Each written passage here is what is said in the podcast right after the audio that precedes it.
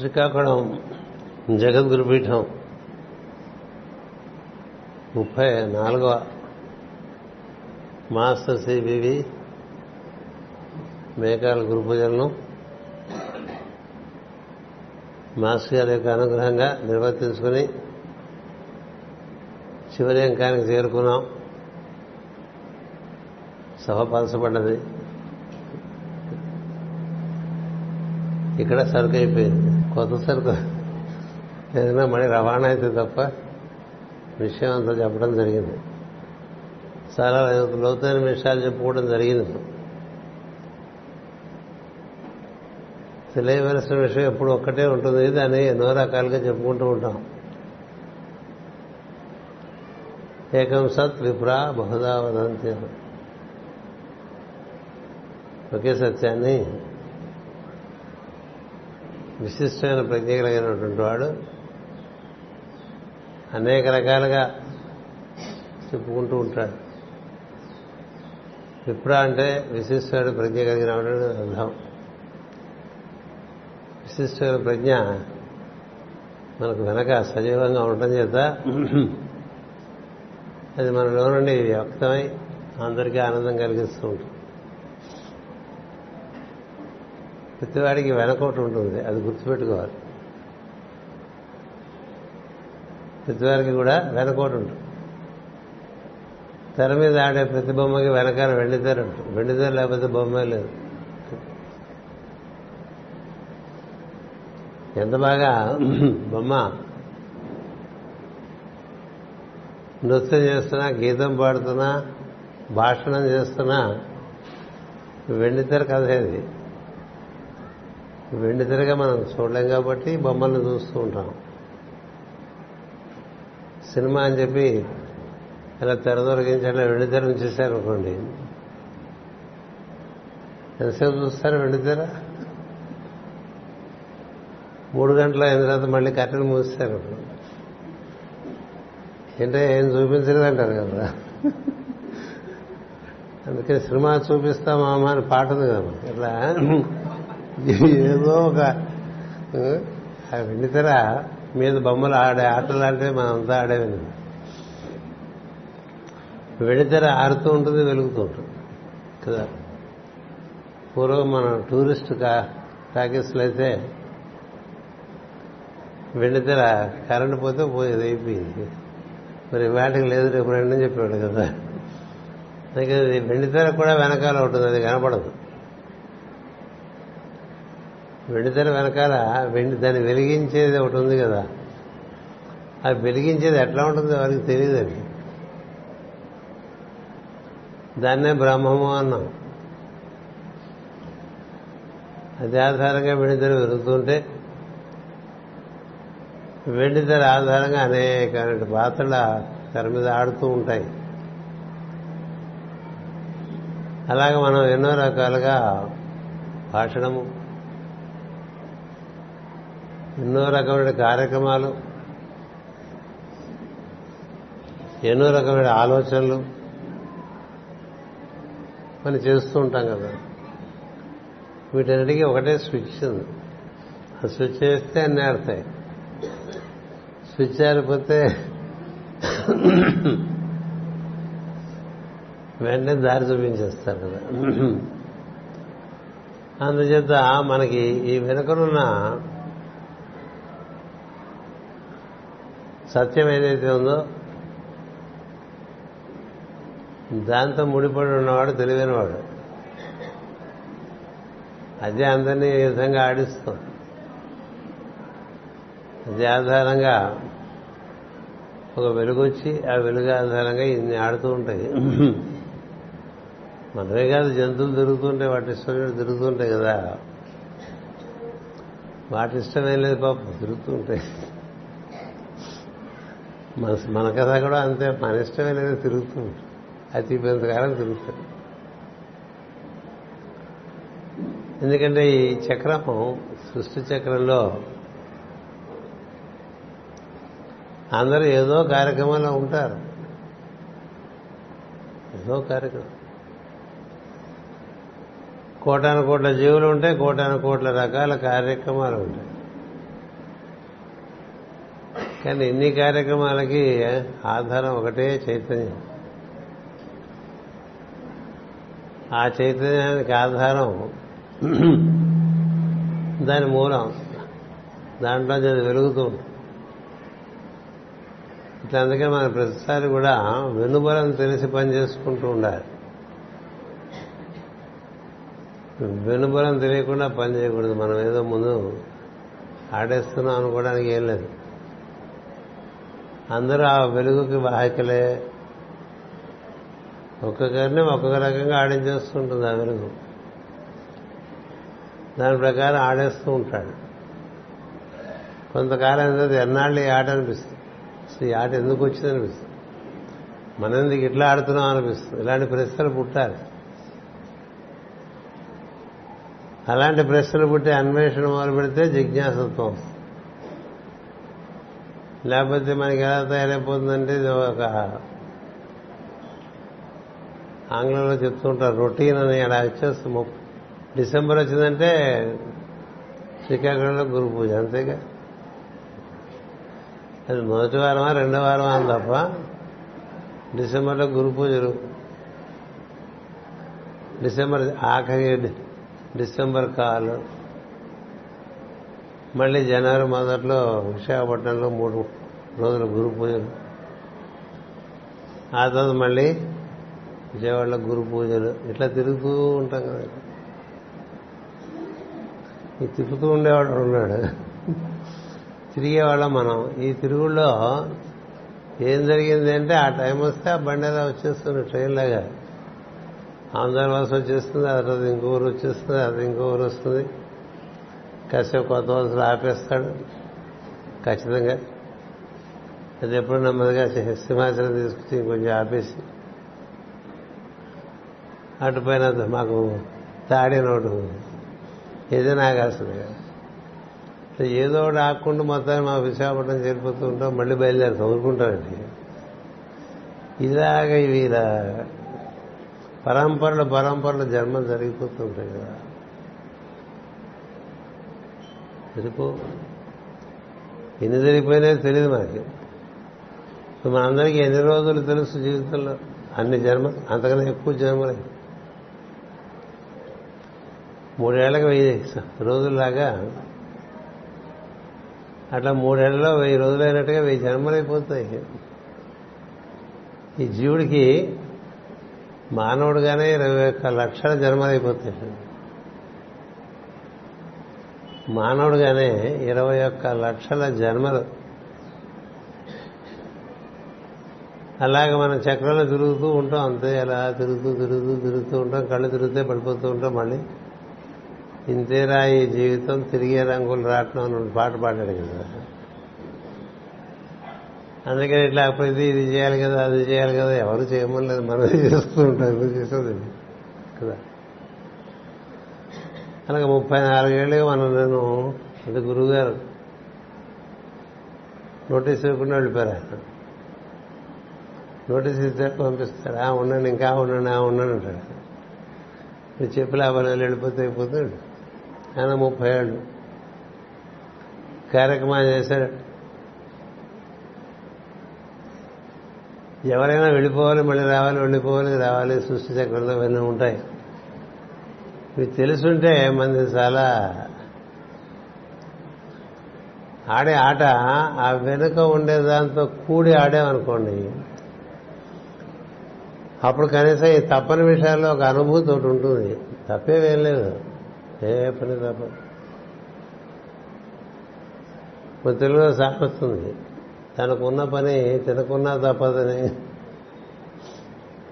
తనకున్న పని తినకున్నా తప్పదు కదా? నీకోసం ఇంకెవరు చేస్తారు? నువ్వు చేయాలంటారు అంతే. చేస్తున్నవన్నీ అందరూ చేస్తున్నవన్నీ కూడా ఏదో ఆడిస్తోంది నర్తకుని భంగి పెక్కకు మూతలతో ఆడరు.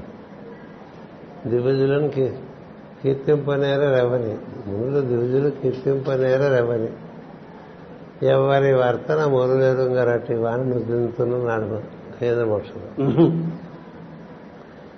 పొద్దున మన సత్యానమూర్తి గారు వారు చేసిన కార్యక్రమాలు గుర్తు చేసుకుంటూ పలికిన పలుకులు మనకు కూడా అన్వయింపబడతాయని మనకు తెలియాలి కదా? అది అందరికీ ప్రతివారు వచ్చిన ప్రతివారు వెళ్ళాలి. ప్రవేశించిన ప్రతివారు నిర్గమిస్తారు ఈ హాల్లోకి వచ్చిన ప్రతివాడు వెళ్ళిపోతారు కదా బయటికి వెళ్ళాలిగా? విడిపోలేంగా ఈ హాల్లో? ఇందులో కూడా ఉండిపోలేంగా? శాశ్వతంగా ఇందులో పోదామని చాలామంది ఇందులో ఉండిపోదామని చాలామంది ప్రయత్నం చేశారు.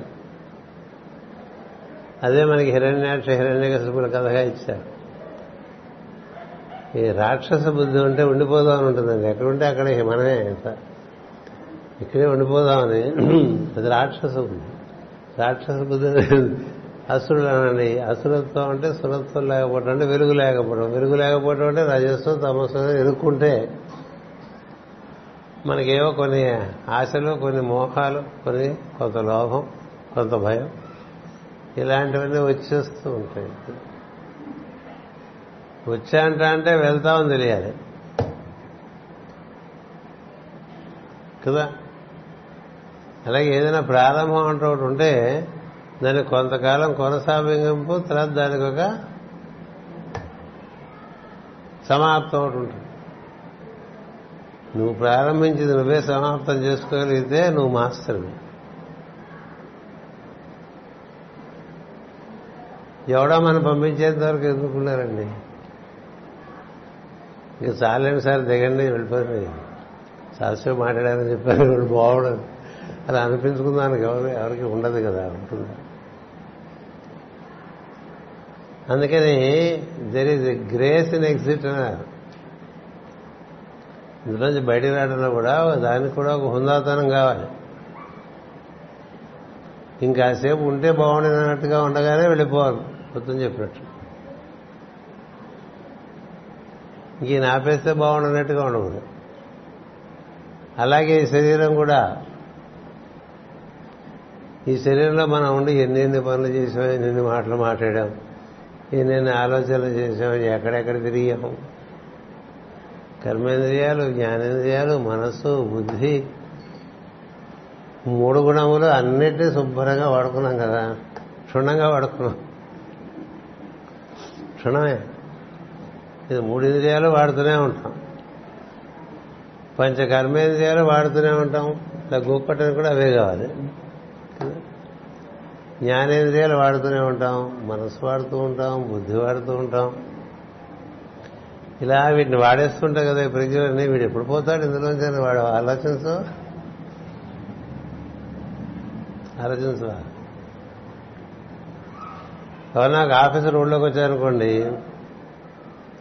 ఎప్పుడు వెళ్ళిపోతారండి చూడరు అందరూ గుమాస్తా దగ్గర నుంచి అదే పని మీద ఉంటారు. అంతేనా? ఒక కలెక్టర్ గారు ఒక రెవెన్యూ డివిజన్కి వెళ్ళాడు అనుకోండి కింద బంట్రోల్ దగ్గర నుంచి సార్ మళ్ళీ ఎప్పుడు వెళ్ళిపోతాడని అడుగుతాడు ఎందుకంటే ఉంటే వాళ్ళ కార్యక్రమాలకు అడ్డు వీడు. కదా? మనం కూడా వాళ్ళకి వీళ్ళకి అడ్డుపడుతున్నాం అనుకోండి పోతే బాగుండు అనుకుంటారు. ఊరు రోజులేసి వెళ్ళిపోతే బాగుంటుంది. అలా ఊరికే బయట కథ కాదు లోపల కథ కూడా అంతే. లోపల ఇంద్రియాలు అనుకోకూడదు. వీడిపో విడిపోతే బాగుండని. వాళ్ళ అనుకూలంగా మనం వెళ్ళిపోవాలి. కర్మేంద్రియాలు జ్ఞానేంద్రియం మనసు బుద్ధి మనలో ఉండేటువంటి మూడు గుణములు అన్నీ కూడా మన చక్కగా మర్యాదగా చూసుకుంటూ మనం వెళ్ళిపోదాం అనుకుంటే చాలా మర్యాదగా సాగనంపాయనుకోండి మర్యాదగా సాగనంపాయనుకోండి ఈ శరీరంలోంచి బయటకు వెళ్ళడంలో ఒక దర్జా ఉంటుంది. ఈ శరీరంలోంచి దర్జాగా బయటకు వెళ్ళండి అని చెప్పడానికే మనకి ఆ గురుగారు మరొకసారి వచ్చారు మన వచ్చి లేరులేండి ఇక్కడ లేరు ఇప్పుడు. రెండు రోజుల నుంచి అలా ఉండేవారు ఒక ఆ రాజుగారి వయసు చేత ఇంటి దగ్గర దింపేసి వచ్చేసారు. అంచేత ఇంకొక అసలు మనకి మొదటి నుంచి ఉన్నారన్నారు. అవి వెనకాల ఉన్నారు ముందు ఉన్నారు. నేను మర్చిపోకుండా అటు పెట్టారు. మీరు మర్చిపోకుండా ఇటు పెట్టారు. అందుకని ఆయన ఏమంటాడంటే లెట్ ఎలాగో వచ్చేసావు తెలుసు తెలియకో వచ్చేసావు. తెలియకే వచ్చానని తెలుస్తుంది తెలిసి వచ్చేవాళ్ళు ఎవరో ఉంటారు శంకరాచార్యుల వారిలాగా గౌతమ బుద్ధులాగా. వాళ్ళతో తెలిసి వచ్చినటువంటి వాడు. మనం తెలియకొచ్చి తెలుసుకుని వెళ్ళిపోవాలి. అందుకని వెళ్ళిపోవటంలో ఒక గ్రేస్ ఉండాలి. ఓ మెగ్నానిమిటీ ఉండాలి. ఓ దర్జా ఉండాలి. మనకి గురువులు అలాగే వెళ్ళారు. ఎమ్మెన్ గారు కానీ సివి గారు కానీ నేను వెళ్తున్నాను రా. మీకు చెప్పాల్సిన ఎక్కువ చెప్పలే వాళ్ళు మనం లాగలా నాలాగా మూడు దశాబ్దాల నుంచి అదే మాటగా చెప్పుకుంటాం ఎక్కడ ఉన్నారంటే వాళ్ళు లేరు. సీరియల్ గారు పదకొండు ఏళ్ళు. చెప్పింది. కదా? ఎమ్మెన్ గారు కూడా ముప్పై ఏళ్ళు పట్టుమని లేదు. మరి చెప్పే విషయం సింపుల్ అయినప్పుడు ఎందుకు అన్నిసార్లు చెప్పుకోవాలి? సరే చెప్పుకుంటూ చెప్పుకుంటూ చెప్పుకుంటూ చెప్పుకునేవాడు వాడికి తెలియదు వెళ్ళిపో అందరికీ నువ్వు మనం వెళ్ళిపోవాలి మనం వెళ్ళిపోవాలనుకున్నాడు వాడికి తెలుసున్నారు కదా ఎప్పుడు వెళ్ళిపోవాలి? ఈ ఎప్పుడు పోలా తెలియటం అంటే అంత సులభం కాదు. యోగంలో అదొక పెద్ద సిద్ధి. అందరూ చెప్పలేరు. ఎప్పుడు వెళ్తాము వెళ్ళలేక వెళ్ళలేక వెళ్ళలేక వెళ్తూ ఉంటారు కదా మనుషులు. చాలా మహాత్ములకునేటువంటి వాళ్ళు కూడా వెళ్ళలేక వెళ్ళలేక వెళ్ళలేక వెళ్తూ ఉంటారు కదా. తిరుపతిలో వెంకటేశ్వర స్వామి చూసి తిరిగి వెళ్ళేప్పుడు మళ్ళీ తిరిగి చూసి మళ్ళీ తిరిగి చూసి మళ్ళీ తిరిగి చూసి మళ్ళీ తిరిగి చూసి వెళ్తాడు వాడు తోసేస్తుంటాడు కదా. అలాగే యమకింకలు అలా గుద్దుతుంటే నాలుగైదు గుద్దులు తినేసరికి బుద్ధి వచ్చి ఎవరు వెనక మానేసి వెళ్ళిపోతుంది ఆ పరిస్థితి ఎందుకు? అందుకనే మనకి మన కథలను మించిన కథలు లేవు. మన కథలను మించిన కథలు లేవండి. రాముడు సరగనదిలోకి వెళ్ళిపోయాడు అంతే స్వచ్ఛందంగా వెళ్ళిపోయాడు. వెళ్ళొస్తారా అబ్బాయి అన్నాడు వెళ్ళిపోయారు అంతే. ఎవరే మాట్లాడడానికి ఏం లేదు నిర్ణయం చేసుకుని వెళ్ళిపోవాలి. అయిపోయినాయి పనులు వెళ్ళిపోతున్నారు. అమ్మవారు అంతకుముందే మన ఆడవాళ్ళందరూ కోరుకునే పద్ధతులు మీరుండగానే నేను వెళ్ళిపోవాలంటుంటారు కదా. ఆ మాట మాటిమాటికి మాటికి దానికి వ్యతిరేకంగా జరుగుతుందని చెప్తుంటాను నేను. మనం ఏది కోరుకుంటాం అదొక్కటే వాడు గుర్తుపెట్టుకునే జీవితంలో. కోరుకున్నది ఏది ఇవ్వరండి. ఎందుకంటే కోరుకోవటం అనేటువంటిది ఒక అస్వస్థత. తెలియక కోరుకోవటం ఎలా పెంచుకోవచ్చు? దాన్ని ఎట్లా నిర్వర్తించుకోవచ్చు? బోల్డ్ బోల్డ్ బోల్డ్ చెప్పేస్తుంటారు. కోరికలు నిర్వర్తించడానికి కాదు ఇక్కడికి వచ్చింది కర్తవ్యాన్ని నిర్వర్తించి కృత కృత్యుడు ఇంకా ఎక్కువ కోరుకున్నాకండి మా ఆయనకాల నేనే ముందెళ్ళిపోయాను నేనే ముందెళ్ళిపోయాను మీరు చూస్తున్నా కానీ మా ఆయన వెళ్ళిపోతాడు మీరు ఎట్లా ఉండిపోతారు? ఎంతమంది స్త్రీలు కావాలని ఎవరు అనుకోరండి వైధవ్యం కావాలని. ఊడిపోతే బాగుండదు ఎవరు అనుకోరు కదా. కానీ మనం ముందు పోవాలని ఉంటుంది కదా పోతారా? కోరిక లాభం లేదు. కర్తవ్యం. నడిపించేవాడు ఉన్నాడు మనం నడుస్తూ ఉన్నాం. యోగాల్లో ఏంటంటే మనకి ఒక హింట్ వస్తుందిట. ఇంకా బయలుదేరొచ్చని చూడండి బెల్ కొడతారు కదా ప్లాట్ఫామ్ మీద. పక్క స్టేషన్ రాగానే బెల్ కొడతారు. అంటే మనం అంతా అలర్ట్ అవ్వాలని ప్లాట్ఫామ్ మీదకి వస్తుంటే మళ్ళీ బెల్ కొడతారు. ప్లాట్ఫామ్ మీదకి వచ్చినది అనౌన్స్మెంట్లు ఇస్తా ఎక్కేయాలి బండి. మనం అన్నీ మిస్ అయిపోతాం ఎందుకని? ఆ అప్రమత్తత లేకుండా ఉండటం వల్ల మిస్ అందుకని నేను ఎంత సవ్యంగా వచ్చానో అంత సవ్యంగా వెళ్ళిపోవాలి సార్. అదొక పెద్ద విద్య. విద్య. ఇప్పుడు నేను వచ్చాం ఇవాళ వెళ్ళిపోతాం కదా. వెళ్ళటం కూడా సవ్యంగా వెళ్ళిపోవాలి. చెప్పబెట్టకుండా నారాయణరావు చెప్పకుండా వెళ్ళిపోయారు అనుకోండి మనకి. లలిత విక్రమరావు చెప్పకుండా. ఎవరికి చెప్పకుండా వెళ్ళిపోతే అదేంటి? నాకు వెళ్ళిపోయారు అంటారా ఏ మర్యాద ఎక్కడ వెళ్ళిపోయాడు కదా? అందుకని ఈ ఈ వెళ్ళిపోవటం నేర్చుకోవాలండి గుర్తుపెట్టి. వెళ్ళిపోయే విధానం తెలుసుకుని ఇక్కడ పని చేసుకుంటున్నాం అనుకోండి ఎప్పుడూ ఇక్కడ మనకి ఇంకా పల్లెలు లేవనిపించినా మన అవసరం లేదనిపించినా మనంగా వెళ్ళిపోవాలి అంతే. స్వచ్ఛతగా రాముడు అట్లా వెళ్ళాడు. అమ్మవారు అట్లా వెళ్ళిపోయింది. రాముని యొక్క సోదరులు కూడా అలాగే వెళ్ళారు. కృష్ణుడు అలా వెళ్ళిపోయాడు. బలరాముడు అలాగే వెళ్ళిపోయాడు. ఎవరు వెళ్ళలేదు. భారతంలో పాండవులు అయితే అంతా బాగున్నప్పుడే వెళ్ళిపోయారు. ఇప్పుడంతా బాగుంది కదరా నువ్వు కూడా పెద్దవాడు అయ్యో నువ్వు వేలుకో. నీలో మేము అందరం ఉన్నాం. నీకు తెలియదేం లేదు అన్నిటికీ మించి కృష్ణుడి యొక్క అనుగ్రహం ఉన్నది. అందుకని మా దారి మేము బయలుదేరుతున్నామని బయలుదేరి వెళ్ళిపోయారు కదా. శంకరాచార్య వారు వెళ్ళిపోయారు చాలా తక్కువ సమయంలో అంత పని చేసేసి అలా వెళ్ళిపోయారు. అంత ఉత్తర దిశగా వెళ్ళిపోయారు. ఎవరయ్య యోగులంటే ఉన్నంతకాలం ఏదో పనికొచ్చే పని చేసి అటుపైన వెళ్ళిపోవడానికి సిద్ధపడాలి. ఈ రిటైర్మెంట్ ఇవన్నీ కూడా ప్రభుత్వం కంపల్సరీ చేస్తుంది కదా ఎందుకంటే అది ఎవరు వెళ్ళరు. ఇన్నేళ్ళు రాగానే రిటైర్ అయిపోవాలని ఉందిగా? ఏది? ఉద్యోగాలు. అందులో ఉన్నప్పుడు నువ్వు వ్యాపారం చేస్తుంటే దానికి కూడా అప్లై అవుతుందో తెలియాలి వ్యాపారం బాగున్నప్పుడే ఎవరికైనా అప్పచెప్పేసి వారసులకు వెళ్ళిపోతే సుఖం. దాన్ని పాడు చేసి వాడికి అప్పచెప్పకుండా కదా? బాగా అప్పులు చేసేసి కోర్టు వాళ్ళు మీరు తిరుగుతుంటే అప్పుడు నాన్న గారు నీకు అందిస్తున్నాను అందిస్తే వాడు థ్యాంక్ యూ నాకు వద్దంటాడు. కదా? వ్యాపారం కావచ్చు ఉద్యోగం కావచ్చు వృత్తి కావచ్చు ఏదైనా కావచ్చు. అప్పచెప్పి వెళ్ళటం అనేటువంటిది మన మార్గంగా పేదవ్యాసులు చెప్పాడు. ఇంకోటికి అప్పచెప్పి నువ్వు వెళ్ళు. ఉద్యోగంలో కూడా హ్యాండింగ్ ఓవర్ ఛార్జ్ అని ఉంటుందిగా. Handing over charge. వాడు ముందే వచ్చేస్తాడు రోజు. కదా? నాకు వాడే భాష. నానాగా కష్టాలు పడి ఊరి ట్రాన్స్ఫర్ చేయించుకుని ఎప్పుడు సీట్లో కూర్చుందాం అనుకునేవాడు. ఓ రెండు రోజులు ముందే వచ్చేస్తాడు.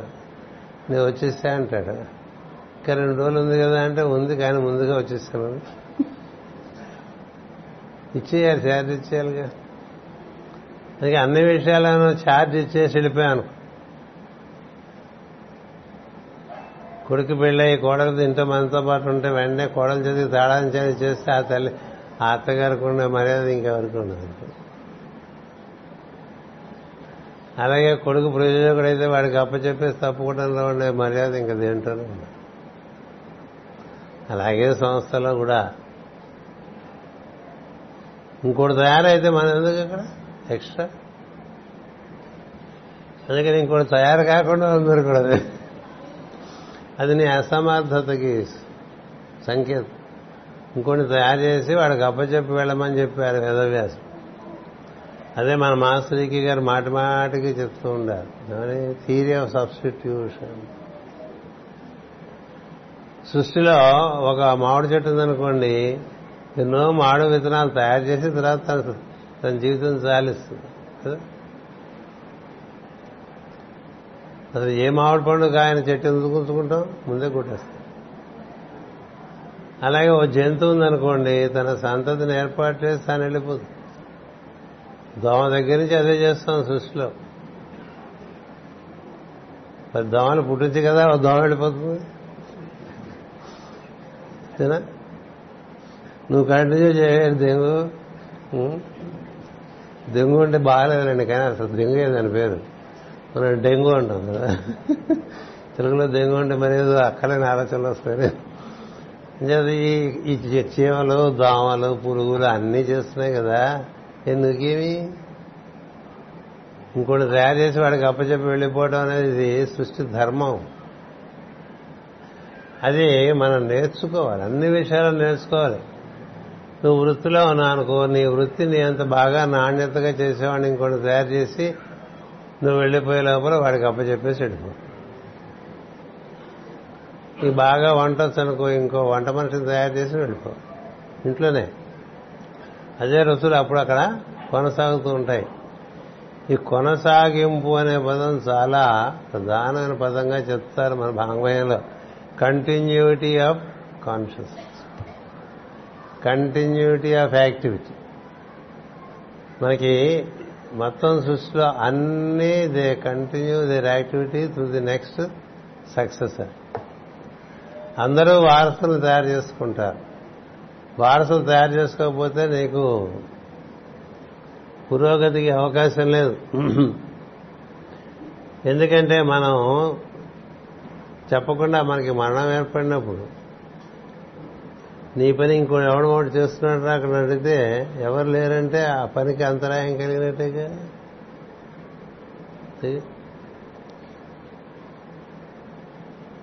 ఎప్పుడు ఇంజిన్ ఉందనుకోండి ఒక అసిస్టెంట్ డ్రైవర్ కూడా ఉంటాడు. ఎందుకని డ్రైవ్ చేసిన వాడికి ఈ పూట రావచ్చు ఈ పూట రావచ్చు ఏ పూట రావచ్చు కడుపుల పోటు రావచ్చు ఏదైనా రావచ్చు. ఆ సమయంలో ఇంకోటి పక్కన ఉంటే వాడు కదా? ఇది సృష్టి ధర్మం. నువ్వు చేస్తున్నది నీతో పాటు ఇంకోటి కూడా నేర్చుకుంటే నువ్వు నీకు తెలిసి వెళ్ళే పరిస్థితి అంతగా ఉండదు కాబట్టి ఒకవేళ అలాంటిది జరిగితే వాడు కంటిన్యూ చేస్తాడనేటువంటి ఒక బాధ్యత చాలా తక్కువ మంది తెలుసు. అట్లా కుర్చీలు పట్టుకుని సూర్యులు పట్టుకుని వేళ్ళాడే వాళ్ళే ఎక్కువ అందరు తెలివైన వాడు మొదట్లోనే తనతో తను ఒకవేళ లేకపోయినా దాన్ని చక్కగా నివర్తించగలిగేవాడిని ఇంకోటి తయారు చేసి వెళ్ళిపోతాడు ఒక శిష్యుడు తయారు చేసి గురువు వెళ్ళిపోతాడు. కదా? ఓ కుమారుని తయారు చేసి ఓ తండ్రి వెళ్ళిపోతాడు. అందుకని అన్ని పరంపరలే సృష్టిలో. జ్ఞానము పరంపరగానే వస్తుంది. అందుకని పరంపరాగతమైన జ్ఞానం మన వరకు వచ్చిందంటే ఎక్కడో ఎప్పుడో ఋషులు మొదలుపెట్టిన జ్ఞానం. అక్కడి నుంచి ఇంకోళ్ళకి అక్కడి నుంచి ఇంకోళ్ళకి అక్కడి నుంచి ఇంకోళ్ళకి అట్లా రిలే రేస్ లాగా నడుస్తూ ఉంటుంది. ఇప్పటికి పరిగెత్తి పరిగెత్తి పరిగెత్తి పరిగెత్తి అది ఇంకోటికి అందిస్తాడు. కదా? మరి వశిష్ఠుడు శక్తికి అందిస్తే శక్తి పరాశుడికి అందిస్తే పరాశుడు వేదవ్యాసుడికి అందిస్తే వేదవ్యాసుడు శుకుడికి అందిస్తే వేదవ్యాసుడు శుక్రుడితో పాటు చాలా మంది శిష్యులకు అందిస్తే ఆ శిష్యులందరూ తామరతంపరగా మరి వేద విజ్ఞానం అంతా కూడా వేదవ్యాసుడు చెప్పిన విజ్ఞానాలు పంచుతూ వచ్చారు. అలా ఎవరు చెప్పలేదనుకోండి ఏమైపోతుందండి? మానవుడు చేసే ప్రతి కార్యక్రమానికి కూడా దీనికి నా తర్వాత ఎవడు అనేటువంటిది బాగా పట్టుత్వంలో ఉన్నప్పుడే దాన్ని మనం దాని గురించి కూడా కృషి జరగాలి. ఉంటే అప్పుడు ఏమవుతుంది? ఒకవేళ మనం అంటూ మన కాలం ఎత్తుకుపోయిందనుకో ఇంకోటి. ఇంకోటి. అలా లేడనుకోండి ఎవడు అప్పుడు వాడికి నరసింపే ఇప్పుడు రావణుడు ఉన్నాడు ఎవరు లేకుండా అయిపోయారు. ఆయన వెళ్ళిపోయే ముందు తర్వాత అంతా కూడా వెళ్ళిపోయి వెళ్ళిపోయిన తర్వాత చివరికి వెళ్ళాడు. ఇంకప్పుడు ఏంటి? అయిపోయింది. ఏ రా ఏ రాజవంశం కథ తీసుకున్నా నశించిన వంశాలు ఏవంటే ఎక్కడైతే ఉత్తరాధికారి ఉన్నాడో అక్కడే. అలాగే వంశం కథలు కూడా ఎక్కడ ఆగిపోతాయి? ఉత్తరాధికారం కూడా లేకపోతే ఆగిపోతాయి. మీ ముత్తాత చెప్పిన జ్ఞానం నీ దగ్గర? నీ నీ తాతకి తాత నుంచి తండ్రికి తండ్రి నుంచి నీకు నీ నుంచి నీ కొడుక్కి ఇలా వెళ్తూ ఉందనుకోండి జ్ఞానం. అప్పుడు బాధ్యతగా సృష్టిలో పనిచేసేట్టు అవుతుంది. అందువల్ల ముందు తరంతో మనకి సంబంధం ఉండాలి తర్వాత తరం గురించినటువంటి తపన ఉండాలి. ఈ రెండు మధ్యలో మనం చేసేటువంటి పని పైతరం వాళ్ళు చేసే పని తర్వాత తరం వాళ్ళు దానిలో ఉండే నాణ్యత తగ్గించకుండా చేయాలి. ఎందుకంటే అంతకంతకి అంతకంతకి అంతకంతకి నాసిగా వచ్చేసింది అనుకోండి కొంత దూరం వెళ్ళిన తర్వాత ఆగిపోతుంది. కొన్ని వంశాలు ఆగిపోయినటువంటి ఆ నాసిగా ఉండటం వల్లే ఆగిపోతుంది ప్రకృతి ఒప్పుకోదు. ఇది నాణ్యత లేని వస్తువు ఎక్కువ కాలం ఎన్ని ఎన్నో తరాలు అది కొనసాగదు. ఎందుకంటే ఇక్కడ నాణ్యత లేదు పుట్టించిన వేస్ట్. అందుకని అది జ్ఞానం కావచ్చు అది ఏ విధమైన మానవుని యొక్క కార్యక్రమమైనా కావచ్చు.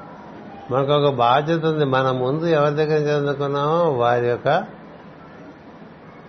అవగాహన మేరకు మనం పెరగటం ఒకటి. పెరిగి వారి సంతోషం కోసం మనం కార్యక్రమాలు నిర్వర్తిస్తుంటే వారికి ఉత్తరగతులు కలుగుతాయి. అది మరి పెద్ద చెప్పేది. ఓ శిష్యుడు చేసే కార్యక్రమంలోంచి అంతకుముందు దేహం వదిలినటువంటి గురువు గారికి కాళ్ళు లాగేసినట్టు ఉండొచ్చు. ఇదేంట మీ శిష్యుట్లా చేస్తున్నాడు. చూసుకో అని చెప్తారు లేకపోతే ఈయన దిగి రావాల్సి వస్తుంది. పైకెక్కేవాడు కింద కిందవాడు కాళ్ళు లాగే పైకి ఎక్కేవాడిని కింద నుంచి ఎక్కేవాడు కాళ్ళు లాగేస్తాడు పైకే వెళ్తాడండి. ఇట్లా మూడు తరాలు. తండ్రి తాత ముత్తాత. వాళ్ళందరూ నువ్వు చేసే కార్యక్రమాల వల్ల పతనము చెందవచ్చు వృద్ధి చెందవచ్చు. రెండు ఉన్నాయి. ఒకగా కుటుంబంలో ఒక్కొక్కడు పుట్టం చేత ఆ వంశంలో మూడు తరాలు ధరించినాయి అంటారు రాముడు అదే చెప్తాడు. రాముడు ఈ భరతాదులందరూ కూడా అరణ్యానికి వెళ్ళి నాన్న అన్నయ్య నువ్వు వచ్చారా? ఏదో అయిపోయింది మిస్టేక్ అయిపోయింది. నేను లేను వీళ్ళు ఇలా చేశారు తొందరపడిపోయి. చాలా తప్పు అయిపోయింది వచ్చాయంటే. ఎందుకు రాలేదు? అందరికీ రాముడు రావడం సమతమే. అయినప్పటికీ రాముడిని రానన్నాడు. ఎందుకని? తండ్రి కోసం. తండ్రి కోసం. మీరందరూ అడిగారు నేను వచ్చేస్తే తండ్రి తల్లికి ఇచ్చిన మాట ఏమైపోతుంది? మన భాషలో చెప్పాలంటే చక్కనైపోతుంది అప్పుడు తండ్రికి ఏం జరుగుతుంది? అసత్య దోషం అప్పుతుంది తండ్రికి అసత్య దోషం జరిగితే ఆయన తండ్రికి ఏం జరుగుతుంది? ఆయన మెట్టు దిగాలి. ఆయన తండ్రికి ఏం జరుగుతుంది? ఇంకో మెట్టు దిగాలి. అందరూ మెట్టు దిగాలి వాడి కోసం. కిందవాడు చేసే పనికి పైవాడు సమాధానం చెప్పుకోవాలిగా? ఉద్యోగాలు చేసేవాళ్ళకి బాగా తెలుసు. ఉద్యోగాలు చేసేవాళ్ళకి అది బాగా తెలుస్తుంది. ఉద్యోగం కదా అది. అందుకని మరి ఈ యోగంలో కూడా జీవన యోగంలో నువ్వు చేసే పనుల వల్ల నీ తల్లిదండ్రులకి నువ్వు పెద్ద గుద్దిబండ అయిపోయావనుకో ఎందుకు బతుకు? నువ్వు చేసే పనుల వల్ల నీ తండ్రి తాత ముత్తాత అబ్బో నాకు ఇలాంటి వాడు నాకు ఎంతో ఉద్ధరణ కలిగించాడు అనే పరిస్థితి కలిగింది? అది ఎలా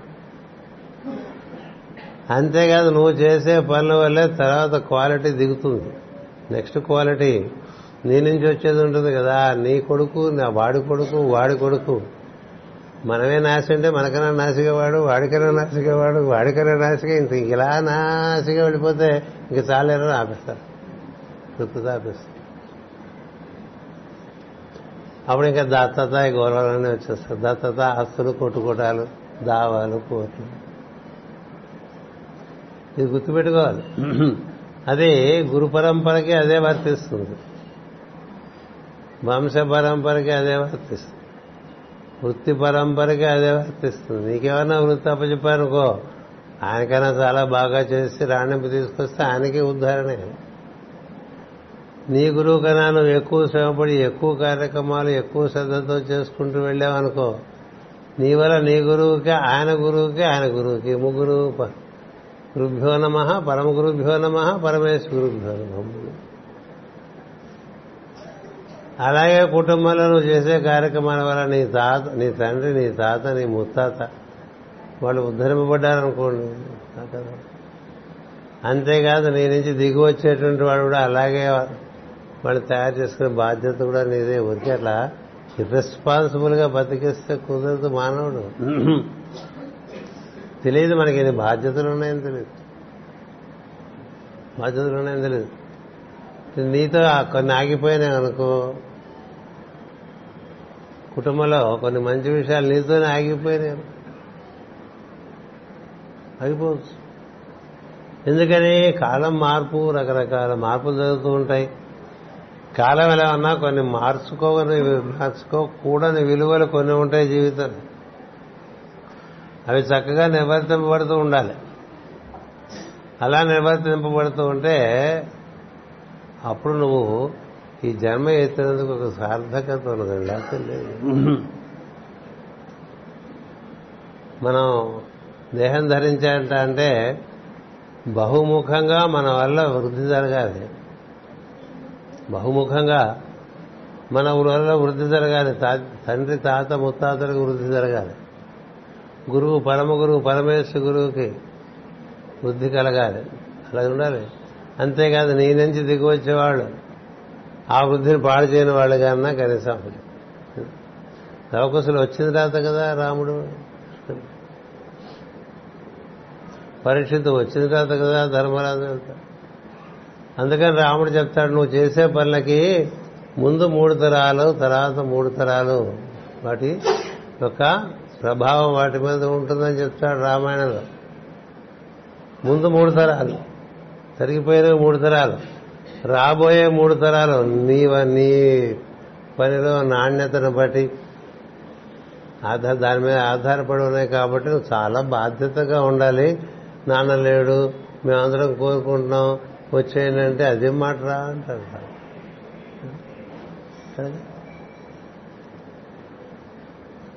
ఇప్పుడు అట్లా మనకి రామాయణంలో ఉంది. అలాగే భారతంలో ఉంది. భారతంలో నారదుడు ధర్మరాజు సభకు వస్తాడు. మయుడు కట్టిస్తాడు సభ. రాజసూయం చేస్తాడు ధర్మరాజు. కృష్ణ సహాయంతో మొత్తం అన్ని రాజ్యాలను గెలిచి చక్కగా ఎంతో ఐశ్వర్యాన్ని పొంది వాటిపైన రాజసూయం చేస్తాడు. ఎందుకు చేశాడు రాజసూయం? ధర్మరాజుకి అంత కండుతా అంత కోరిక ఈయన మయసభ ఏర్పాటు చేయగానే కృష్ణుడు అనుగ్రహంగా మయసభ ఏర్పడుతుంది. ఏర్పడితే ఏమవుతుంది? అందరూ వస్తూ ఉంటారు. వచ్చిన వాళ్ళందరికీ మనం కొత్తగా ఇల్లు కట్టుకుంటే ఇల్లంతా చూపించు. చూపిస్తాం బాత్రూంలో టైర్స్ దగ్గర చూపిస్తాం కొత్త మోడల్ కమోడ పెడితే అది కూడా చూడకపోతే ఒప్పుకోము. వాడికి కమ్మోడ వేస్తుంది వాడేమో చూపించాలి. ఈ కమ్మోడు ఉంటే చాలా అయ్యారు విజిటర్కి ఏంటంటే మీ ఇంట్లో కమ్మోడు గురించి. కానీ కమ్మోడు టాయిలెట్లు టైల్స్ వాష్ బేసిన్లు కూసిన రంగులు అతికించిన కాగితాలు అదే వాల్ పేపర్ ఇక వాడు వాడు ప్రాణాలు తీసేస్తాం కొత్త ఇల్లు కట్టుకుంటే అంత వెళ్ళకూడదు ఎక్కువ. తోడేస్తారు ఎందుకంటే వాడు మంచి వ్యామోహంలో మరి అలాంటిది మయాసభ అంటే మనకు అసలు ఊహించలేం తెలుసా? ఇక్కడ నీళ్ళు ఉన్నాయేమో అనుకుంటే నీళ్ళు ఉండవు. నేలే నేలలాగా ఉంటుంది నీళ్ళు ఉంటాయి. తలుపులాగా ఉంటుంది ఇక వెళ్తే ముఖం పగులుతుంది. గోడలాగా ఉంటుంది వెళ్తే ద్వారం ఉంటుంది అక్కడ. ఏటిదంతా? మాయ. ఎంత అత్యద్భుతంగా ఎంత ఆకర్షణీయంగా ఎంత వైభవంగా మహిళ దాన్ని నిర్మాణం చేశాడంటే అంత బాగా చేశాడు. అది చూసేసరికి ధర్మరాజు కొంచెం వ్యామోహం.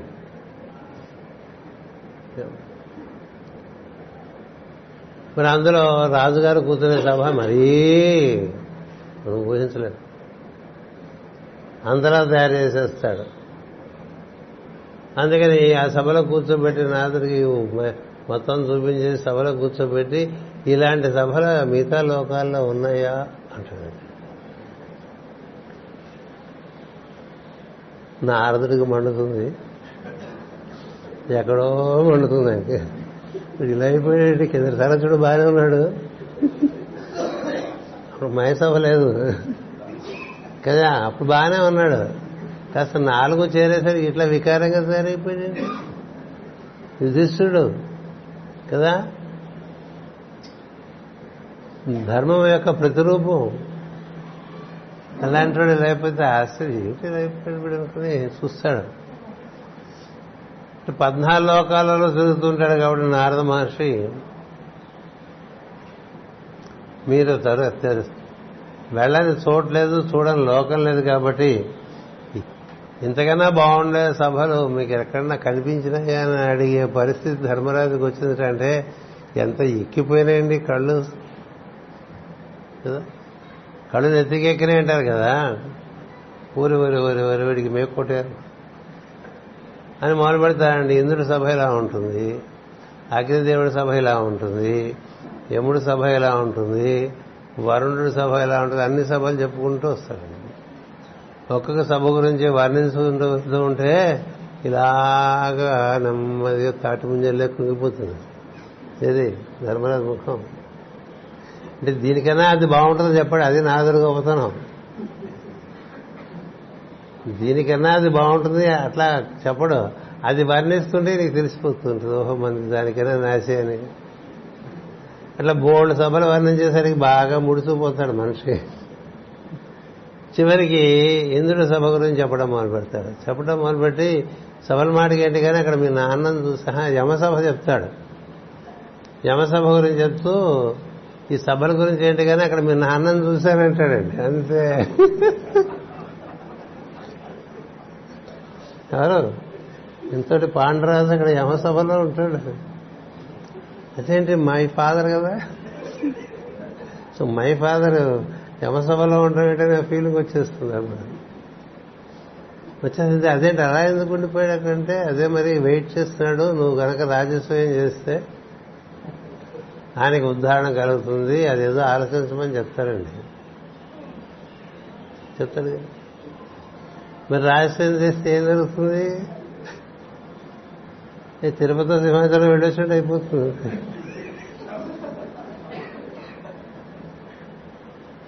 అప్పుడు మళ్ళీ ధర్మరాజుకి నార్మల్ టెంపర్మెంట్ వచ్చేస్తుంది. నార్మల్ టెంపర్మెంట్ వచ్చేది మరి ధర్మరాజు అంటే సాక్షాత్ ధర్మమూర్తే కదా. మరి ఎంత ఉద్ధారణ పూర్వీకులకు జరిగిందండి? ఎంత ఉద్ధారణ? ఉద్ధారణ చేయవలసినటువంటి ఒక పుత్రుడు నీకు పతనం కలిగిస్తూ ఉంటే ఎవరైనా సద్గురు వచ్చి మార్గం చూపించారంటే అంతకన్నా వరమేం కావాలండి? వరమే కాదు. ఇలాంటి కథలన్నీ మనకి భారతంలోనూ రామాయణంలో చూసినప్పుడు మనం చాలా జాగ్రత్తగా నా వల్ల నా తండ్రికి ఏమిటి నా తాతకి ఏమిటి నా ముత్తాతకి ఏమిటి? నా వల్ల నా గురువుకి ఏమిటి నా పరమ గురువుకి ఏమిటి నా పరమేశ్వర గురువుకి ఏమిటి? నా వల్ల నా కొడుకు ఏమిటి నా మనవడికి ఏమిటి? You have to be an example you have to be role model అదే పెళ్ళిలో అయితే దశ పూర్వేషాం దశ ఉత్తరేషాం అంటాడు. అటు పది తరాలు ఇటు పది తరాలు ఉద్ధరింపబట్టడానికి వివాహం అంటాడు పెళ్ళి కూతురు తరఫున పది తరాలు ఉద్ధరింపబడాలి. ఈ పెళ్ళి వేళ. పెళ్ళి కొడుకు తరఫున పది తరాలు ఉద్ధరింపబడాలట ఈ పెళ్ళి వేళ. ఎప్పుడు వాళ్ళిద్దరూ అంత అన్యోన్యంగా ఉంటే వృద్ధానికి పోటడుకుంటున్నారు. విడాకులు నోటీసులు ఇచ్చుకుంటున్నారు అనుకోండి లేకపోతే అగ్రీ టు లివ్ సపరేట్లీ అన్నారు అనుకోండి మేము నా అంగీకారానికి వచ్చాం ఆయన ఆ ఊళ్ళో ఉంటాడు నేను ఈ ఊళ్ళో ఉంటాను. రెస్పాన్సిబిలిటీ బాధ్యత రాహిత్యం రకరకాలుగా. మా చిన్నతల్లో సినిమా తల్లి ఒక కోణంలో తండ్రి ఒక కోణంలో పిల్లలేమో తల్లడిలే ప్రేమ లేదు అయిపోదా మొత్తం మటాష్ చేసేసినట్టే కదా. తెలుగు సినిమా భాషలో. మొత్తం మటాషే ఇది అటు మూడు తరాలు ఇటు మూడు తరాలు రాబోయే తరాలు సమస్తం. చక్కగా రోడ్ రోలర్ పెట్టేసి. అందుకనే ఈ కాలంలో సద్గురువులు ఎవరు కూడా శిష్యుల్ని అంగీకరించట్లేదు సార్. నిర్ణయం చేస్తున్నారు. కలియుగం మనకి శిష్యులేటని. ఎందుకంటే శిష్యులంటే వాడు లాగేస్తాడు ఇంక కాస్త కూస్తో కాస్త కూస్తో వాడికి ఆయనకున్నది వీడు లాగేస్తాడు. ఏదో మాట్లాడతాడు తనకు తెలిసి తెలిసిగా పెద్దానికి గురువుగారి పేరు వాడుతూ ఉంటాడు. గురుగారి పేరు వాడుకుని వీడి తోచినలా చేస్తుంటాడు. గురుగారి పేరు చెప్పి వీడి వీడు ఆయన చెప్పాడని వీడి వచ్చి చెప్పేస్తూ ఉంటాడు. ఏదేదో చేసేస్తుంటాడు వాడికి వాడు నువ్వు కిందకి వెళ్ళిపోని చెప్పేస్తారు పైనుంచి. గురుగారు నువ్వు వెళ్ళి అదంతా సరి మంచిది కదా? మరి అట్లా అధిష్టానం దిగొస్తుంది కదా సరి చేయడానికి అట్లా దిగి రావాలి తప్పదు. సంసారం మరి ఏమవుతుంది? నువ్వు చేస్తున్నదే అందుచేత ఆ విధంగా దిగువచ్చే పరిస్థితి ఉండకూడదు కాబట్టి కలియుగంలో శిష్యుల్ని అంగీకరించే కార్యక్రమం పెట్టుకోలేదండి గురువులు గుర్తుపెట్టుకోండి. మాస్టరీకే గారు సైతం ఒకటే చెప్పారు నాకు శిష్యులు ఎవరూ లేరు. ఉన్నది పేషెంట్స్ అని చెప్పారు. వీళ్ళందరూ నేను ఫలానా వారి శిష్యుని ఫలానా వారి శిష్యుని చెప్పుకుంటే అర్థం మనం మనమే సర్టిఫికేట్ తీసుకుంటే ఎట్లాగండి? వైస్ ఛాన్సలర్ సంతకం చేయకుండా నువ్వు పట్టా తీసుకుంటే ఎందుకు పనికి వస్తుంది నీకు నువ్వే ఓ డాక్టరేట్ ఇచ్చేస్తున్నావు అనుకో వస్తుందా పనికి రాదు కదా. ఆయన బొమ్మ వేసుకున్నాం అనుకో దాని మీద. లేకపోతే ఆ యూనివర్సిటీ పేరు రాసావనుకో ఇది ఆ సంతకం ఏది? ఆ ముద్రేది కదా. అందుకని జ్వాలాకుల మహర్షి చాలా బాగా రాస్తారు. గ్రంథాలు శిష్యులు అనే వ్యామోహం గురువులకు పోయిందని. వాళ్ళు ఏంటంటే ద కీప్ ఇన్ఫార్మింగ్ అంతే. చెప్తూ ఉంటారు. డోంట్ ఇన్ఫ్లుయెన్స్ మాస్టర్ సివి గారి ప్రార్థనలు అది కూడా మేము అందరికీ సమాచారం అందిస్తాం తప్ప ఎవరిని తీరు కూర్చుని స్ఫూర్తి కలిగించుకోవడం మీ వంతు. మేము స్ఫూర్తి కలిగించాం. మీకు స్ఫూర్తి కలిగిందా? అది మీ అదృష్టం. మీరు inform we do not influence we express we do not impress అంటే మీరు మిమ్మల్ని అందరినీ ఇంప్రెస్ చేయడానికి మాట్లాడితే అది పెద్ద దోషం. నాకు వచ్చే విషయాలు నేను మీకు ముందు ఎక్స్ప్రెస్ చేసి ఊరుకోవాలంతే.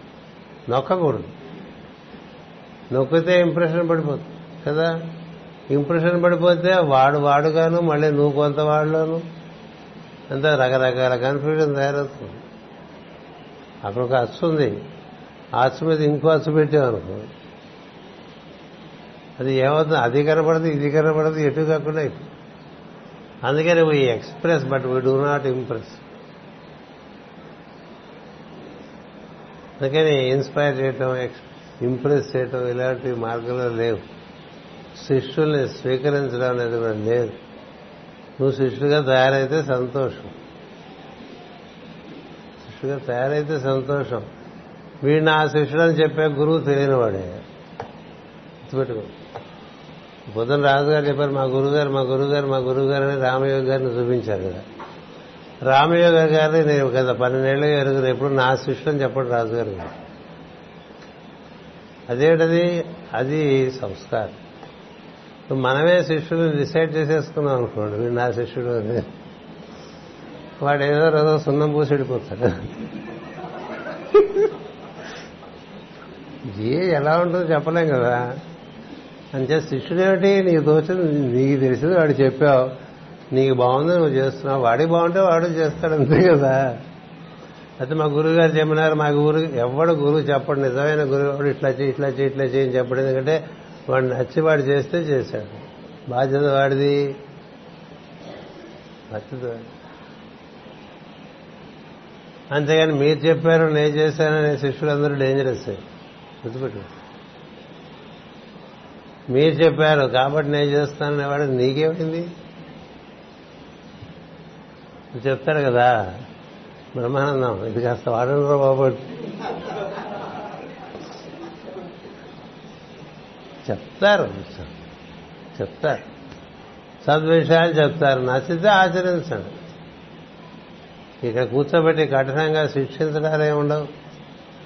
శిక్షణలు ఇవ్వడాలు కూడా ఉండవు. విషయాలు తెలియపరచడం ఉంటుంది.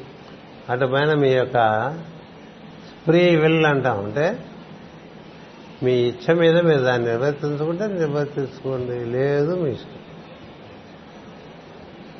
చెప్పేవాడు ఎప్పుడూ ఉంటాడు సృష్టిలో. ఇట్లా ఏర్పాటు చేసింది ప్రకృతి.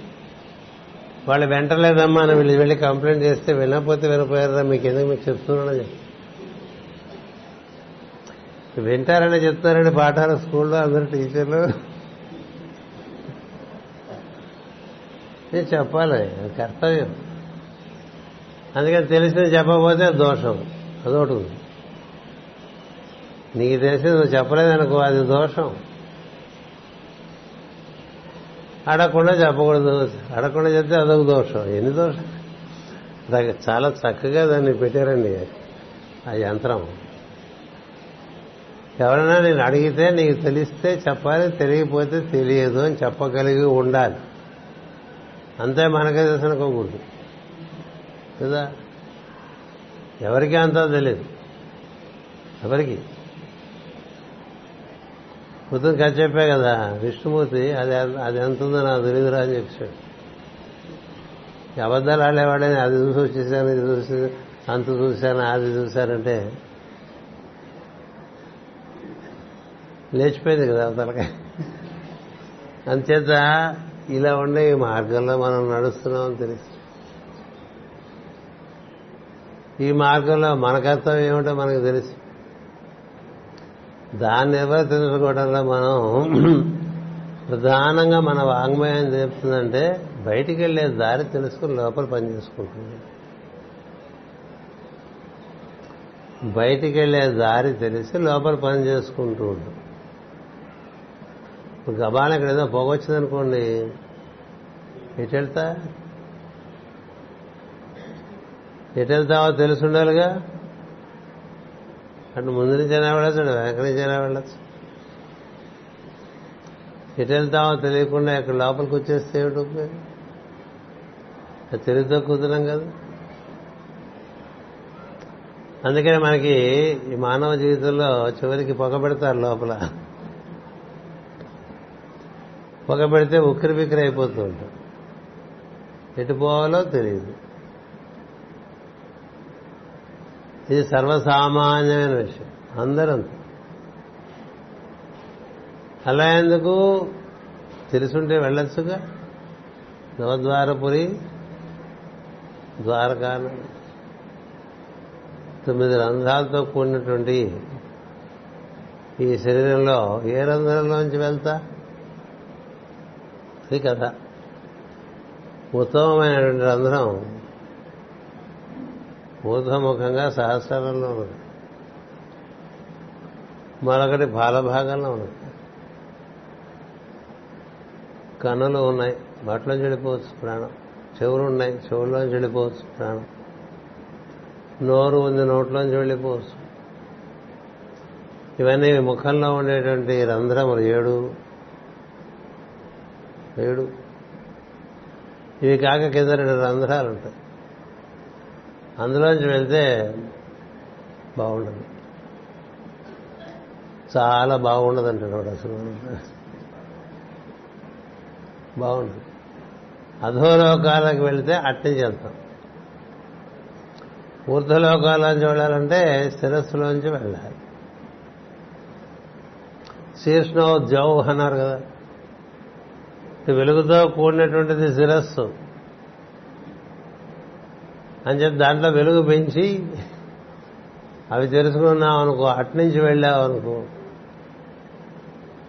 మర్యాదగా రాజద్వారే రాజముఖి అంటారు కదా దొడ్డి ద్వారే దొడ్డిముఖి అంటారు కదా అంటారా?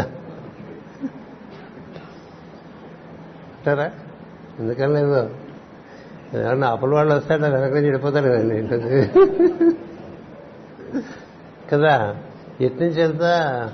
అదొకటి తెలియాలి. నేను వెళ్ళాలంటే ఏం చేయాలి? ధర్మమైన మార్గాల్లో మనం జీవిస్తూ కార్యక్రమాలు నిర్వర్తిస్తాం ధర్మమైన కార్యక్రమం అంటే నీ కోసం ధర్మాన్ని నిర్వర్తించడం ఒకటి పక్కవాడి కోసం ధర్మాన్ని నిర్వర్తించడం ఒకటి. నీ సంగతి ఎట్లన్నా పక్కవాడికి ఉపయోగపడుతుంది అనుకుంటే నిన్ను నువ్వు లక్ష్య పెట్టకుండా కూడా వాడికి ఉపకారం చేయడం ఒకటి మూడు రకాలు ఉంటాయి. దాన్ని ఉత్తమ ధర్మం అంటారు.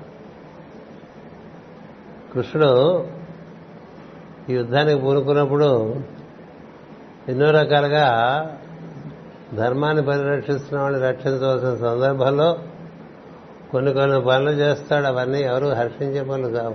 కదా? అంతేనా? భీష్ముడి వద్దకి ఆయనే ఉపాయం చెప్తాడు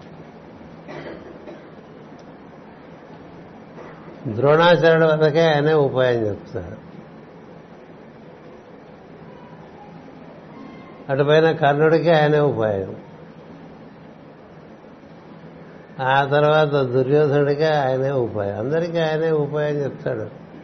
ఆ ఉపాయం ఏమిటి? అందులో చిన్న కించిత్ అధర్మం. చెప్పిన వాడేవాడు కృష్ణుడు. కాబట్టి ఎవరికి కలుగుతుంది ఆ ఫలితం కృష్ణుడికి కలుగుతుంది. నువ్వు సమూలంగా నాశనం అయిపోతావు నీ వంశాన్ని శాపం పెట్టేశారు కదా ఇద్దరు ముగ్గురు.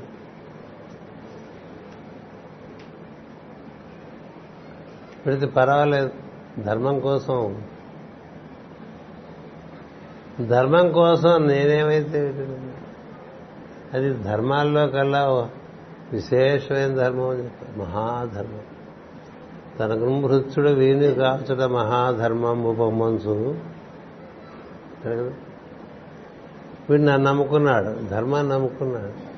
వీడిని కాపాడుతానని రథంలో కూర్చున్నా. వీడిని కాపాడుకోవటం ముఖ్యం. అంతేగాని నేను చక్రం పట్టను అనేది ఇప్పుడు ముఖ్యం కాదు అంటే ఏంటి? At the cost of your own reputation నీ కీర్తి నీ ప్రతిష్ట నీ గౌరవము నీకుండేటువంటి సమస్తమైనటువంటి ప్రశంస వాటన్నిటిని కూడా పణం పెట్టేసి ఓ ధర్మాన్ని కాపాడటం అనేది ఎంత గొప్ప విషయం. ఆ ధర్మాల్లో కల్లా ఉత్తమోత్తమ ధర్మం రాముడు ఒక్కసారి నిర్వర్తిస్తాడు. బాలిపద సమయంలో. అందుకనే తార కూడా పొగుడుతుంది. నువ్వు ఉత్తమ ధర్మాన్ని ఆచరించావు. నిన్ను కూడా లక్ష్య పెట్టకుండా నీకుండేటువంటి కీర్తిని లక్ష్య పెట్టకుండా నీకుండేటువంటి పుణ్యాన్ని లెక్క పెట్టకుండా ఏమీ లెక్క పెట్టకుండా మిత్రధర్మం కోసం నువ్వు ఈ విధంగా సంహరించావు. నువ్వు ఉత్తమ ధర్మ స్వరూపుడు అని చెప్తుంది ఎంత గొప్ప. మనకి అంత ధర్మం తెలుసు అనుకోవడానికి ఏం లేదు. అయినప్పటికీ మనకు తోచిన ధర్మం పెద్దల దగ్గర ఎరిగిన ధర్మం దాన్ని ఆచరించుకుంటూ వెళ్తూ ఉంటే క్రమంగా ధర్మం యొక్క తీరుతనం తెలుస్తూ ఉంటాయి చిట్ట చివరి వరకు తెలుస్తూనే ఉంటాయి. అలా ధర్మాన్ని ఆచరించుకుంటూ మనం కర్తవ్యాలు నిర్వర్తించుకుంటూ ఉన్నాం అనుకోండి. అప్పుడు మనలో కొన్ని సంస్కారాలు ఏర్పడతాయి. ఆ సంస్కారముల వలన మనకి కొంచెం దారులన్నీ చక్కగా తెరవబడి ఉంటాయి. తిరుగుబడి ఆ దారుల్లో మనం బయటకు వచ్చేసేసి అలా కాకపోతే ఏవేవో దారులు పట్టాల్సి వస్తుంది. అలాంటి దారిలో వెళ్ళడం వల్ల ఇంతకన్నా ఈ మాత్రం కూడా సంస్కారం లేని జన్మ కలిగేటువంటి మానవ జన్మ రావచ్చు. ఇలాంటివన్నీ మనం పెద్దలిచ్చారు కాబట్టి మన మీద ఉండేటువంటి అశ్రేష్టమైనటువంటి ప్రేమ కారణంగా పరమగురు పరంపర ప్రస్తుతం ఒకటే కార్యక్రమం పెట్టుకుంది. ఈ జీవులకి ధర్మానుష్ఠాన బుద్ధి the law of right relationship అంటారు. అంటే తోటి జీవితం మనం ఏ విధంగా వర్తించాలి అనే దాంట్లోనే ధర్మం. తోటి జీవి అంటే అది చెట్టు కావచ్చు పుట్ట కావచ్చు జంతువు కావచ్చు పక్షి కావచ్చు మనిషి కావచ్చు. దేవతలు కావచ్చు పంచభూతాలు కావచ్చు వీటితో మనం ఎలా ప్రవర్తించాలనే దాంట్లో ధర్మంతో ఉంది. అది మనం చక్కగా నిర్వర్తించుకుంటూ ఉంటే మనలో సంస్కారాలు పెరుగుతాయి. సంస్కారం అంటే మాటిమాటికి స్నానం చేయడం బట్టలు మార్చుకోవడం కాదు. శుచి శుభ్రత కావాలి అందరికీ కావాలి.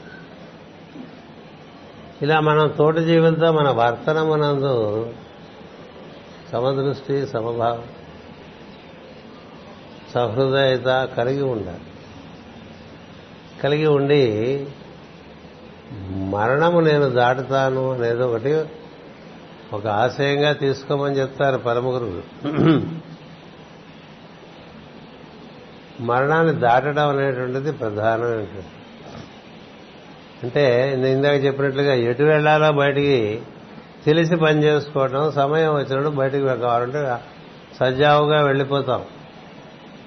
అలా సజావుగా వెళ్ళిపోవాలనేటువంటిది నేర్చుకోవాలి మానవ జాతి అనేటువంటిది మొత్తం పరమ గురువులు ప్రస్తుతం నిర్వర్తిస్తున్న పెద్ద ప్రణాళిక. అందుకనే పాశ్చాత్య దేశాల్లో కూడా దీని గురించినటువంటి అవగాహన దీనికి మనం ఏ విధంగా మన జీవితాన్ని చక్కగా తీర్చిదిద్దుకుంటే అలాంటి స్థితి మనకు కలుగుతుంది. ఇలాంటివన్నీ చాలా గంధర్వం చాలా గంధర్వం to die is not to die అని. చావటం అంటే చావు కాదు అది. స్థితి మార్పు. సరస్వతి అయితే ఏం చెప్పినా అదే చెప్పింది. కదా? మార్పే. ఈ మార్పు భగవద్గీతలో ముందులోనే చెప్పేస్తాడు.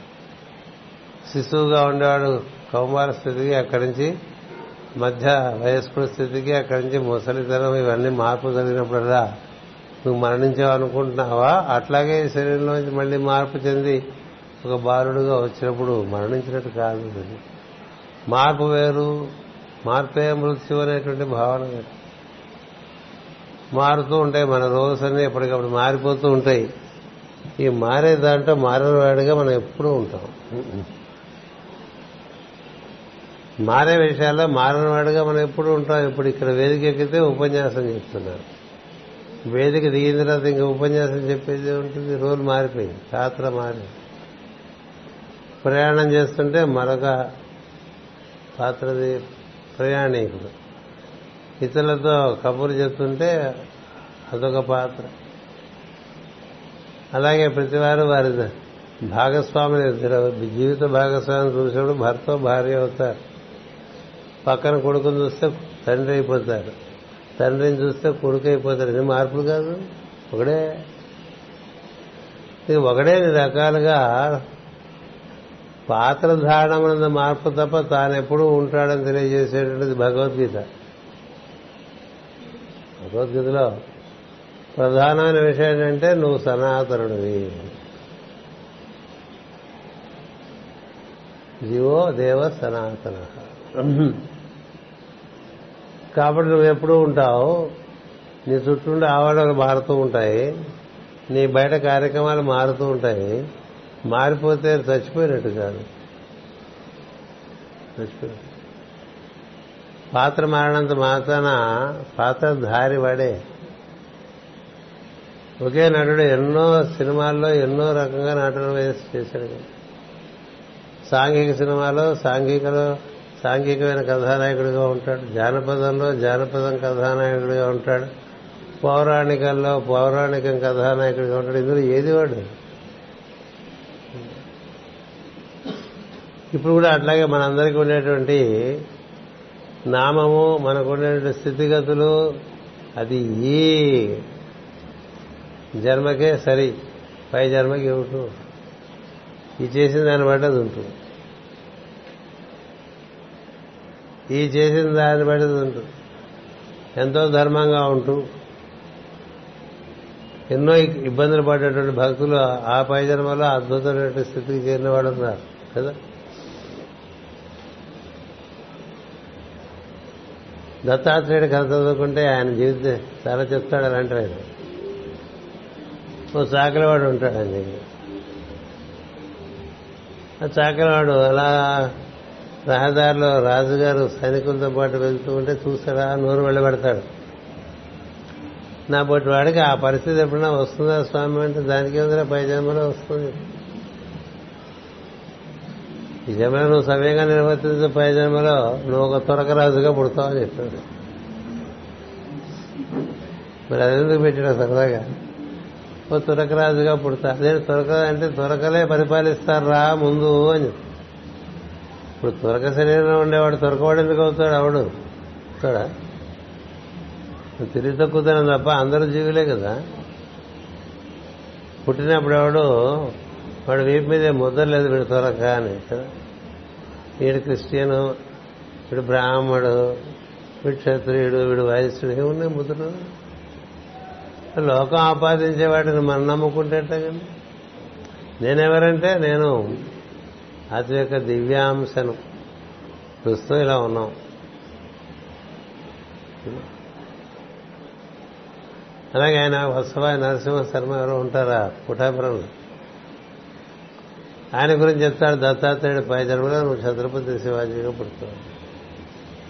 ఎక్కడ భటాపురంలో నరసింహ శర్మ ఎక్కడ మన ఛత్రపతి శివాజీ? ఏ? రాజు పేద కావచ్చు. పేద రాజు కావచ్చు. అజ్ఞాని పండితుడు ఏది ఏదైనా కావచ్చు. ఎందుకంటే తొడుగులే మార్పు. మనందరికీ చూడండి వాళ్ళు టీ షర్ట్లు ఇచ్చేసారు అవన్నీ కొంతమంది వేసుకుంటే ఎట్లా ఉంటారో చూడాలనుంది నాకు. రామయోగ గారికి ఒక టీ షర్ట్ ఇచ్చారండి. ఇచ్చారు కదా? అది వేసుకుంటే చూడాలి ముసలు పడుతున్నాడు వాడు దైవం. అలా టీ షర్ట్ వేసుకుని వాడు ఊళ్ళో తిరిగితే వాడు అందరూ నవ్వుతారు కదా అలవాటు అయిపోయింది అలవాటేగా? నిజమే అలవాటే. గురువు గారు అంటే దానికి ఒక డ్రెస్ కదా. అందుకని అమ్మన్ గారు ఎప్పుడూ టీ షర్ట్లే వేసేవాడు ఆయన. ఇది ఈ యొక్క స్వభావాన్ని బట్టి నువ్వు ఫలాన్ని తెలుస్తున్నప్ప ఎంత పులైనా నక్కలా వేషం వేసుకుంటే పులిగానే కనిపిస్తుంది. కదా?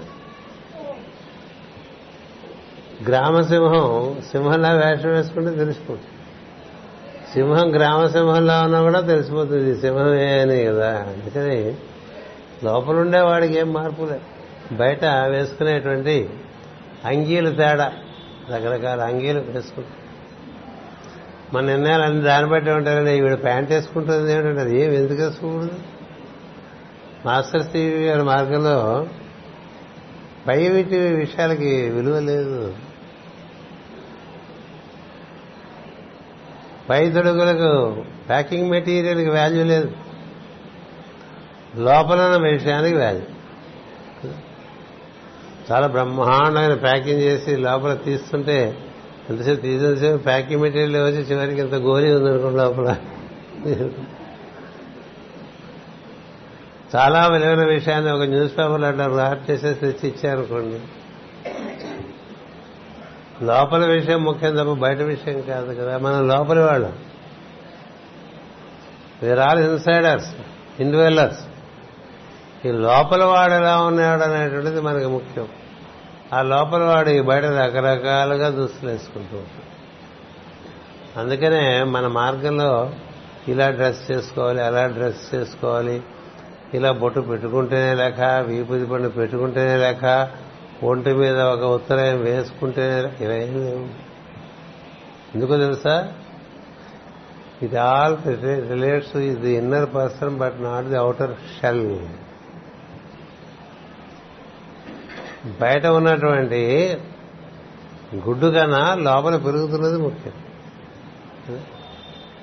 అందుకని మాస్టర్ గారు రూపాతీతమైన తత్వానికి ఎక్కువ విలువిస్తారు తప్ప కేవలం అయం పటాటోపహాని ఇలా పూసుకుని ఇలా అంతంత పెట్టేసుకుని పెద్ద పెద్ద జరీలు ఉండేటువంటి కండువాలు వేసుకుని ఇంకా పెద్ద జరి ఉండేటువంటి పంచగట్టి లుంగి కూడా కాదు పంచగట్టి. అలా ఉన్నారనుకోండి అది చూడటానికి ఒక సందేశం ఇచ్చినా ఆయనతో నాలుగైదు సార్లు కలిసి మాట్లాడితే లోపల విషయం తెలుసు అసలు మాటే మనకి సంస్కారం లేని మాటగా వచ్చేస్తుంది అనుకోండి లోపల నుంచి.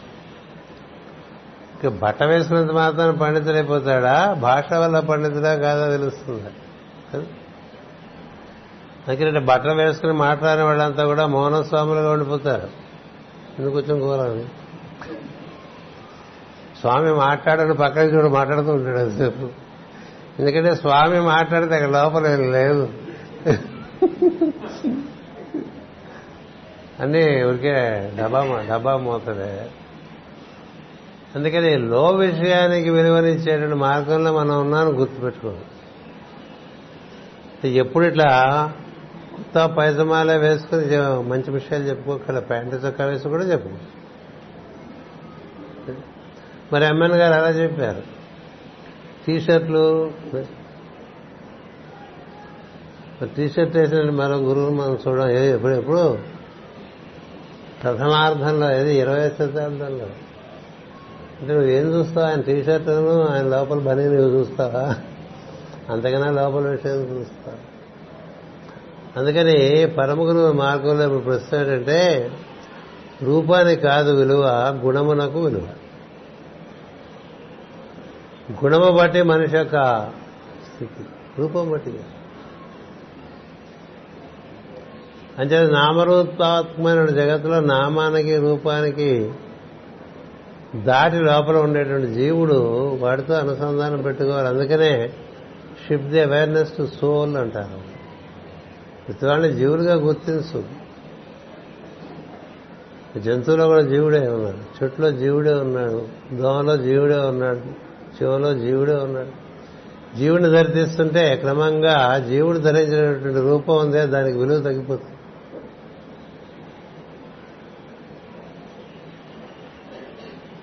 అంటే మనకి ఏది హృదయమైనటువంటి విషయం దానిలోకి తీసుకెళ్తారు. కొబ్బరికాయ బయట చూడడానికి ఏం బాగుండదు. లోపల మేడిపండు బయట చాలా బాగుంటుంది. మేడిపండు రేగిపండు ఇట్లా విచ్చుకుని చూసుకుని కానీ తినకూడదు. గబాలు నోట పెట్టుకుంటే నాన్ వెజిటేరియన్ ఫుడ్ తినేసేట్టు పురుగులు ఉంటాయి కదా. పొట్ట విప్పి కూడా పురుగులు. మరి పనసపండు బయటకు భయంకరంగా ఉంటుందండి. మరి లోపల తీస్తే లోపల ముఖ్యం బయటదే. అందుకని పరమ గురువుల మార్గంలో పై పూతలకి విలువ తక్కువ. ఆ మెరుపు లోపల ఉన్నదా లేదా చూడటం అనేది ఎక్కువ. మన లోపల విషయాలను ఆసక్తి కలిగితే మన లోపల విషయాలు కూడా మనకు తెలుస్తుంటాయి. లోపల చక్కగా మనం మనసుకుంటూ ఉన్నాం అనుకోండి పై విషయం జారిపోయినా పర్వాలేదు అది లెక్క. పై విషయం జారిపోయినా లోపల విషయం సవ్యంగా ఉందనుకోండి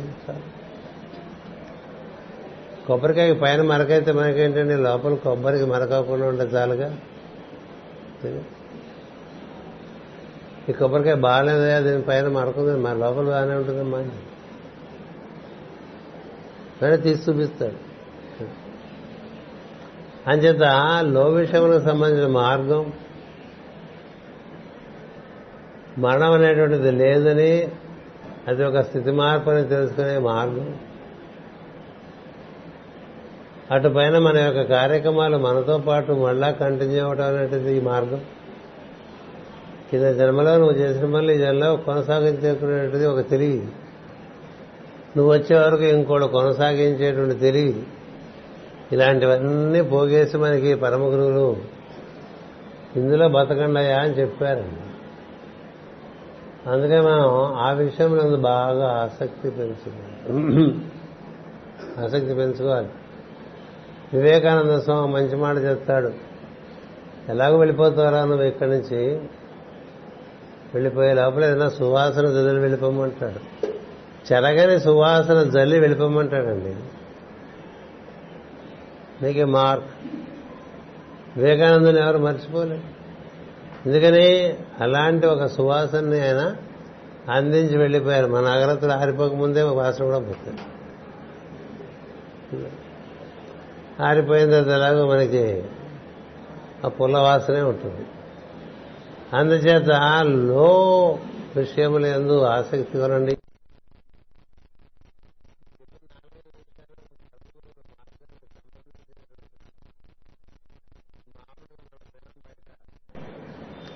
ఎవరో రకరకాలుగా మంచి విషయాలు వింటాం. కాదని నేను అంటలేదు. కానీ ప్రత్యేకించి ఇందులో ఉండేటువంటి విశిష్టమైన విషయం ఏంటంటే మనం ఏర్పరచుకున్న చట్టంలోనే మనమే ఇరుక్కుపోతే ఎట్లా ఎవరినో ఇరికించేద్దాం మొదలుపెట్టింది దాంట్లో మనం ఇరుక్కుపోతే?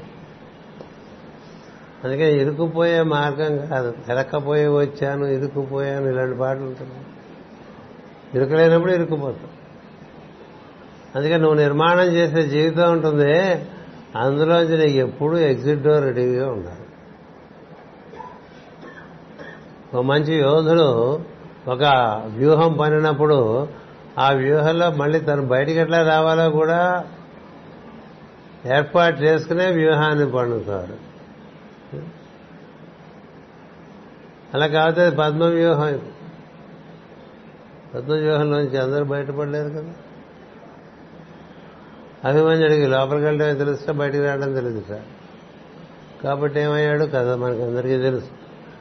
అందుచేత మొట్టమొదటిగా మనకి తారణ విద్య అనేటువంటిది యోగ విద్యగా పెద్దలు ఇచ్చారు. ముందు బయటికి వెళ్ళే దారి తయారు చేసుకో. అటు పైన నీ కార్యక్రమాలు చేసుకో.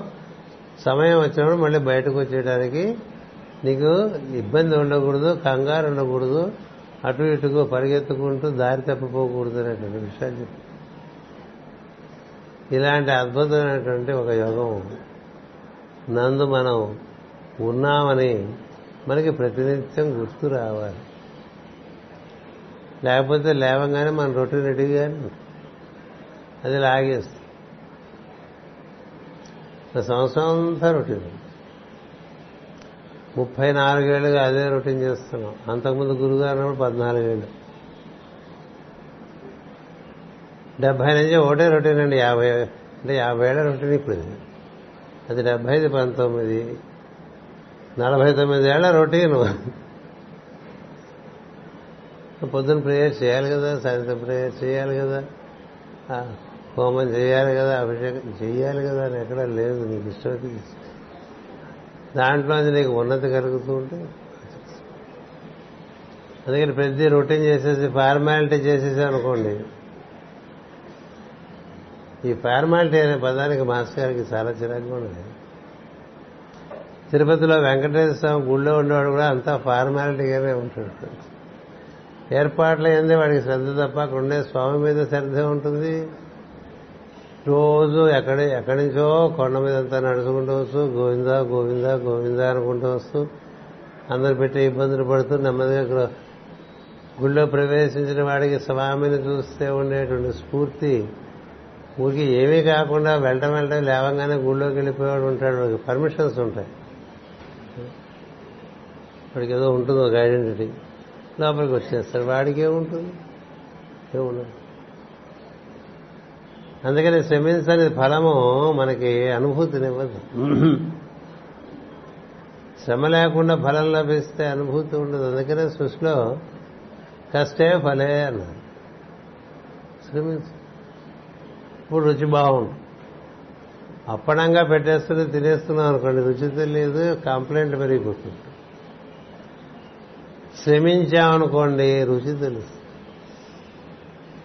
అందుచేత మన మార్గము మన మార్గం అంటే దైవాన్ని చేరే మార్గం ఆ మార్గంలో శ్రమ ఉంటుంది దాన్ని మనం అంగీకరించి దాన్ని నిర్వర్తించుకుంటూ దాన్ని ఒక రొటీన్కి రెడ్యూస్ చేయకుండా ఈరోజు ఇంకొంచెం స్ఫూర్తికి ప్రార్థన చేస్తారన్నట్టుగా ఉండాలి.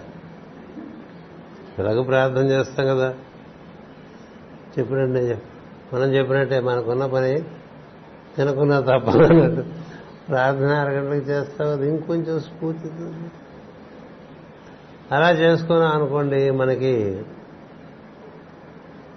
ఈ జీవన ఉద్దేశంలో ప్రధానమైన ఉద్దేశం ఏంటంటే అనుభూతి. రసానుభూతి. అది కలుగుతూ ఉంటే జీవుడు ఉద్ధరింపబడుతూ ఉంటాడు. బుద్ధముఖంగా అనేక దివ్య విషయంలోకి ప్రవేశిస్తాడు. అది మనందరికీ జరగాలని ఆశిస్తూ ఈ గురు పూజలకి ఇది చివరి ప్రసంగంగా మీ అందరికీ సమర్పణ చేస్తున్నాను. ప్రార్థన చేద్దాం. ఆరు గంటల కల్లా స్వస్తి. నమస్కారం.